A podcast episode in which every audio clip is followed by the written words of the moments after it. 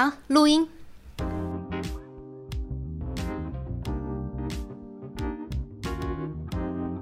你现在收听的是聊杯关系吧。嗨，你好，我是 Vivi。啊，今天只有 Vivi 对。欢迎来到我们的特别节目时间。那这是我自己第一次录音，所以如果等一下节奏有点奇怪的话，也请大家见谅。今天比较特别，是说以后这个单元都应该会继续持续。这个礼拜将会是我跟小奈分开录，那原因是为什么呢？如果你有关注我们 IG 的话，你就会发现说，没错，现在我人呢已经不在台湾了，我现在人在纽约，所以我跟小奈接下来的新的一季，也就是下一季，会是以远端录音的方式录。那这算是我们的特别集啦，那直接讲重点吧，就是这个特别集将会有什么不一样呢？这个特别集就是我跟小奈会互相写信给对方，那这个灵感来自于，就是我们最近也开始收到蛮多读者的投书，不论是问我们问题呀、或是给我们鼓励，我们都非常非常的感谢。后来我们就想说，那既然我们都会为读者解惑，那何不为对方解惑？这样，所以呢，今天。呃的这个内容将会是小奈写一封信给我，然后问我一些问题。我自己是稍微看了那个信了，但是还没有完全看完，所以我也是蛮期待的。现在来纽约已经一个月了嘛，那其实，嗯、因为我自己本身之前就在不同的国家有居住过，纽约真的是一个非常非常特别的城市。纽约到目前为止最让我感受到最不一样的地方。我随便讲一个好了，就是我昨天呢刚去骑了当地的 U bike，也就是这边叫做 CT bike，那概念差不多，就是跟台湾的 U bike 差不多。但是我一上那个脚踏车呢，我就瞬间有种真的是种族有差异的感觉。为什么呢？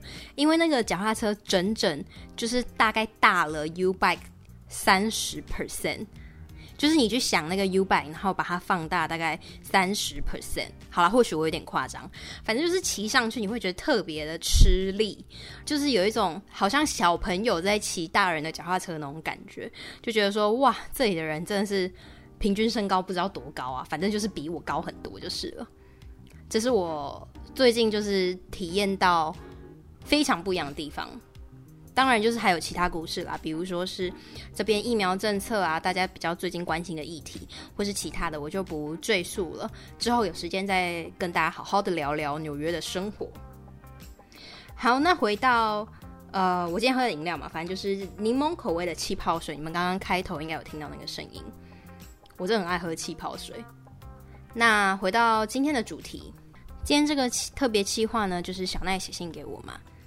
不知道你们平时有没有嗯写信给朋友，或者是不管不管是明信片呐、啊，或是透过简讯写一封感谢的信，或者是比较长的内容过，或者是最近有没有这个经验？其实我觉得，嗯，这件事情本身对于写信的人来说就蛮疗愈的，像是我写给小奈的时候，我也觉得倍感疗愈。那关于我写给小奈的内容呢，我们会在下集讲解。这集我们就就是小奈写信给我嘛，那我们就直接念他的信好了。自己录音真的好好孤单啊！好，不管，来，Dear Vivi，当你提议说：“哎，小奈，我们来写信给彼此，怎么样？”的那个时候，我就知道自己会很喜欢这个特别企划。即便我们从二零一八年就认识到现在。却还是能持续发掘对方不同的面向与优点。挂号怎么搞的？好像有点在告白哦，这个很可爱。小奈觉得他是在跟我告白。一开始跟你聊天，绝对是在讲干话，不管是向你吐苦水、抱怨、冷笑为之类的。但在经过几次畅谈与你聊天后，总是有种从零趴快速充电到八十 percent 的感觉。我便知道跟你分享事情是不一样的。怎么说呢？大家都会跟朋友抱怨分享嘛，每次聊完都会感觉到非常的舒压、爽，但不一定会有然后。就是聊天聊完了就没了，内心人是空空的。可是跟你聊完，除了前面两点，也就是舒压跟爽之外，还有然后的感觉。好，在这里我先跳出来稍微聊一下好了。嗯，小奈说的这个然后，我不知道大家有没有过这种经验，就是比如说你跟你的朋友分享完最近，不论是抱怨或是聊天，分享完自己生活周遭的事情之后，他们可能会嗯安慰你，比如说哈，那公司真的很差哎、哈，那那个男友真的很烂哎、这种给予安慰嘛，就是给予支持，附和你。我自己认为就是已经是非常疗愈的啦，然后你也会感到很爽、很舒压。但什么是不一定有然后呢？我觉得应该是说，我这个人比较急迫，就是如果你告诉我你的烦恼的话，我会很想帮你。比如说你跟我抱怨一件事情，我会想说，那我们要怎么解决它之类的。我想这就是小奈说的然后。但我先说，不一定就是一定要帮对方解决问题才是好的，因为其实有时候你能起到。安慰朋友的作用就已经很很棒了，我是这样觉得啦。好，我们回到故事。小奈说：“我好像变得不喜欢某段友谊。”然后我就会跟他讲说：“意识到这点很棒啊，因为这很难得。如果我说，也就是小奈了，失恋了又回到单身，你却会说一堆单身的优点，要珍惜单身，除非那个人够值得，等等的。”害我听完开始怀疑自己，干嘛不早点单身？又或是我说聊杯关系吧，这样小小的、慢慢的经营也很好。你却说其实我们很幸运，遇到很多的贵人，也拥有非常多的资源等等。而我前面说的这个然后是正能量，也就是小奈认为呢，我能带给他在聊天之后有其他的思考，是因为正能量。每次跟你聊完天，再惨再厌世的事情，好像都不那么衰，不那么气了。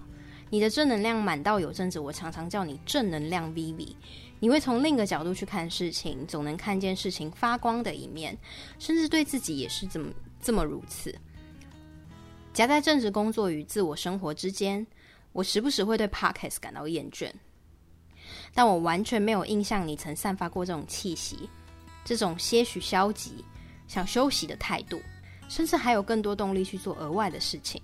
如果把每个人都比喻成电池，你绝对是金顶电池，效力更强、耐力更久的那一种。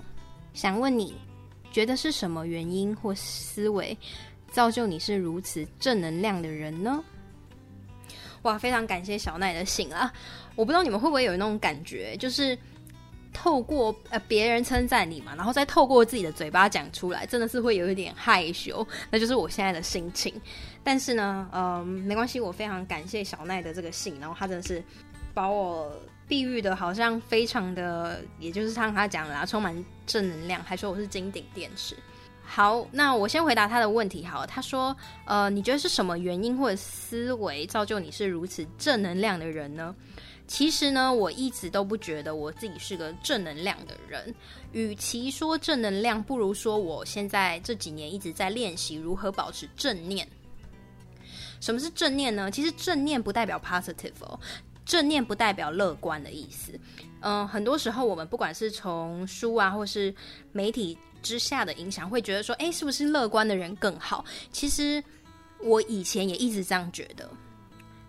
不知道你们身边有没有那种特别乐观到不可思议的朋友？比如说，你跟他说：“哦，谁谁谁出车祸”，他就说：“哈，怎么会这样？没关系，他一定会很快就好起来的。”或者是什么，嗯，向流星许愿，所有愿望都会成真的。那种就是偶像剧式的乐观。我以前啊，一直觉得说这种乐观的态度应该是我们所要追求的。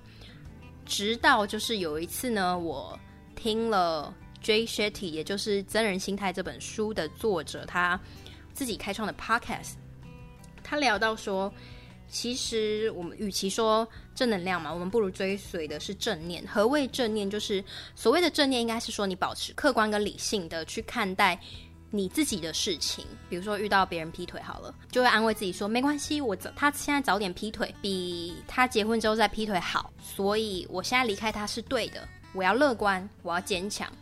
但其实这并不能帮你解决你的忧伤，就是你是刻意去忽略掉你难过的部分。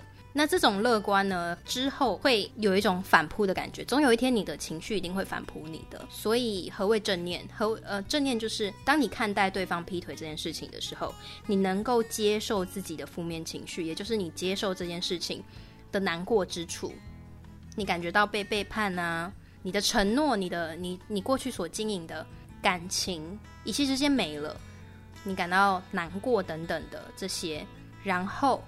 还有就是去接受，就是哦，对方就是劈腿，这就是事实。即便我们之前很好，但是 I have to work on my emotions，就是哦，我要接受我的情绪，然后再 move on。这种一步一步的感觉，才说才是所谓的正念，客观的去看事情，比较不会掉进呃漩涡里面。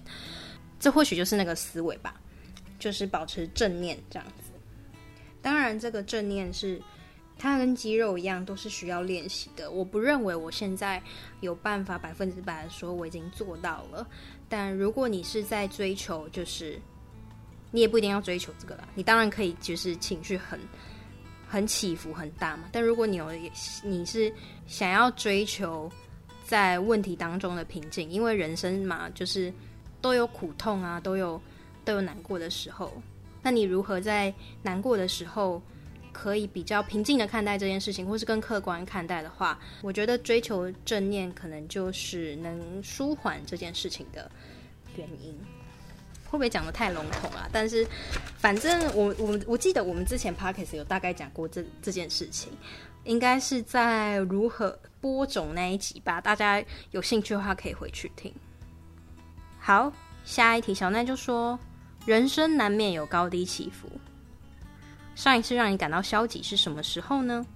你又是如何排解的呢？我觉得小奈会写这封信给我，应该是说他可能觉得，他可能在他看来，我好像不太会难过，或是不太会低落。但如果针对这个问题来讲的话，感到消极，我好像倒是比较少。但为什么小奈会说，就是我给他的这种感觉比较少呢？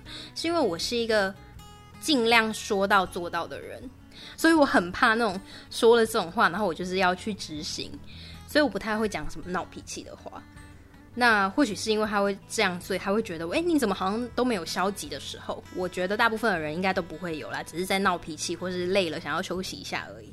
但我们都会有低落的情绪啊，比如说当你不被理解的时候，或是被误解的时候，我自己也很常会陷入这种情绪。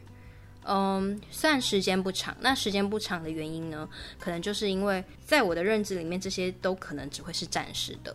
就像我刚刚说的一样嘛，如果你保持正正念的话，你会发现说，对，其实呃，职场就是这样，或是对，其实不是每个人都一定要喜欢你。至于如何排解这种低落的感觉呢？我觉得一个是需要时间，因为其实人在难过的时候，他就真的就是需要时间走出来。我们在一个非常强调。要快速的脚步的时代之下，如果你不给他一点时间的话，会很容易变得逃避。怎么说呢？就像我最近看了一本书，叫做《也许你该找人聊聊》，它是一个心理学家写的一本关于他自己身为心理学家嘛，他自己去看心理医生的一个过程。他说，在这个时代，大家见到心理师，比如说面对离婚的时候，我我什么时候会好？我什么时候会走出来？我什么时候才可以不恨他？他们会希望知道说，几堂课之后，是不是我参加这个心理学，是不是我参加这个智商，多久我就能走出来？但如果你把时间放在前面的话，或是脚步太急的话，是很难达到真正的自我疗愈的。反正那本书大概是这样讲啦。所以呢，回到小奈的问题，他说该如何排解低呃低落的情绪或是消极？Give it some time，这是我认为的。当然我不是专家了，但是如果你问我的话，我会这样回答。那最后，小奈要想请我分享几个排解负面情绪的方法。我先说我自己，就是在面对负面情绪的时候，不管是生气呀、或是什么，我跟你讲，我超爱生气。其实我超爱生闷气的，而且都是那种恨在心里痒痒的，然后就是表面都跟你说没关系啊，没事。因为我气消的又很快，所以我就很怕那种十分钟之后我气消之后，别人就会问我说：“哎，你刚刚怎么生气？”或者写我很我觉得很我很讨厌，我觉得很麻烦。我不想要用情绪绑架另外一个人情绪，然后回过头等到我自己消息之后，我又要去安抚另外一个人，你懂吗？唉，这就是人际关系的奥妙之处。所以不管是在男女关系啊，或是跟朋友之间，我很少跟他们讲说我真的生气，即便我真的真的是气得牙痒痒的时候，很长啊。比如说朋友迟到就是一种，我真的非常讨厌人家迟到。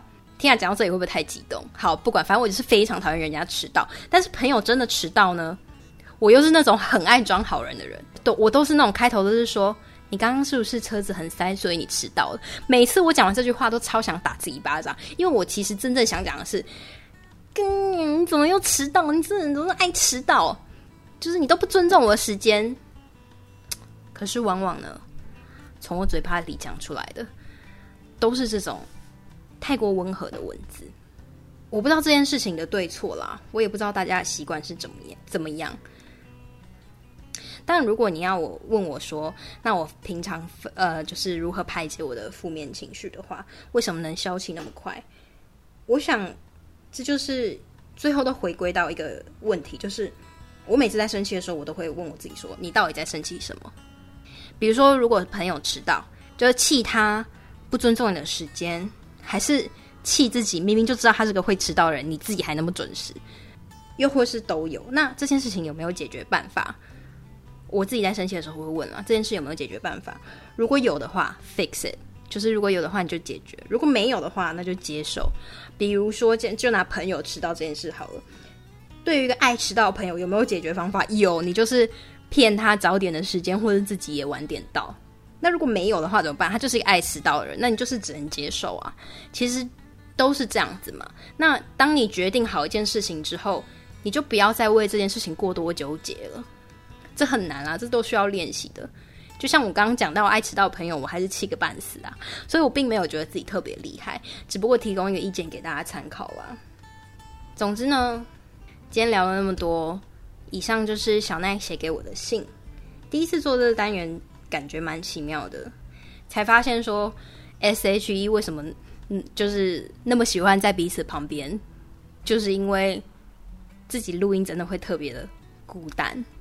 下集呢，会是我写给小奈的信，这边也要呼吁大家，就是如果你们有想要问的问题或是想分享的事情，记得写信给我们，或者是 I G 私讯我们，搜寻聊杯关系吧就有了。谢谢你今天的收听。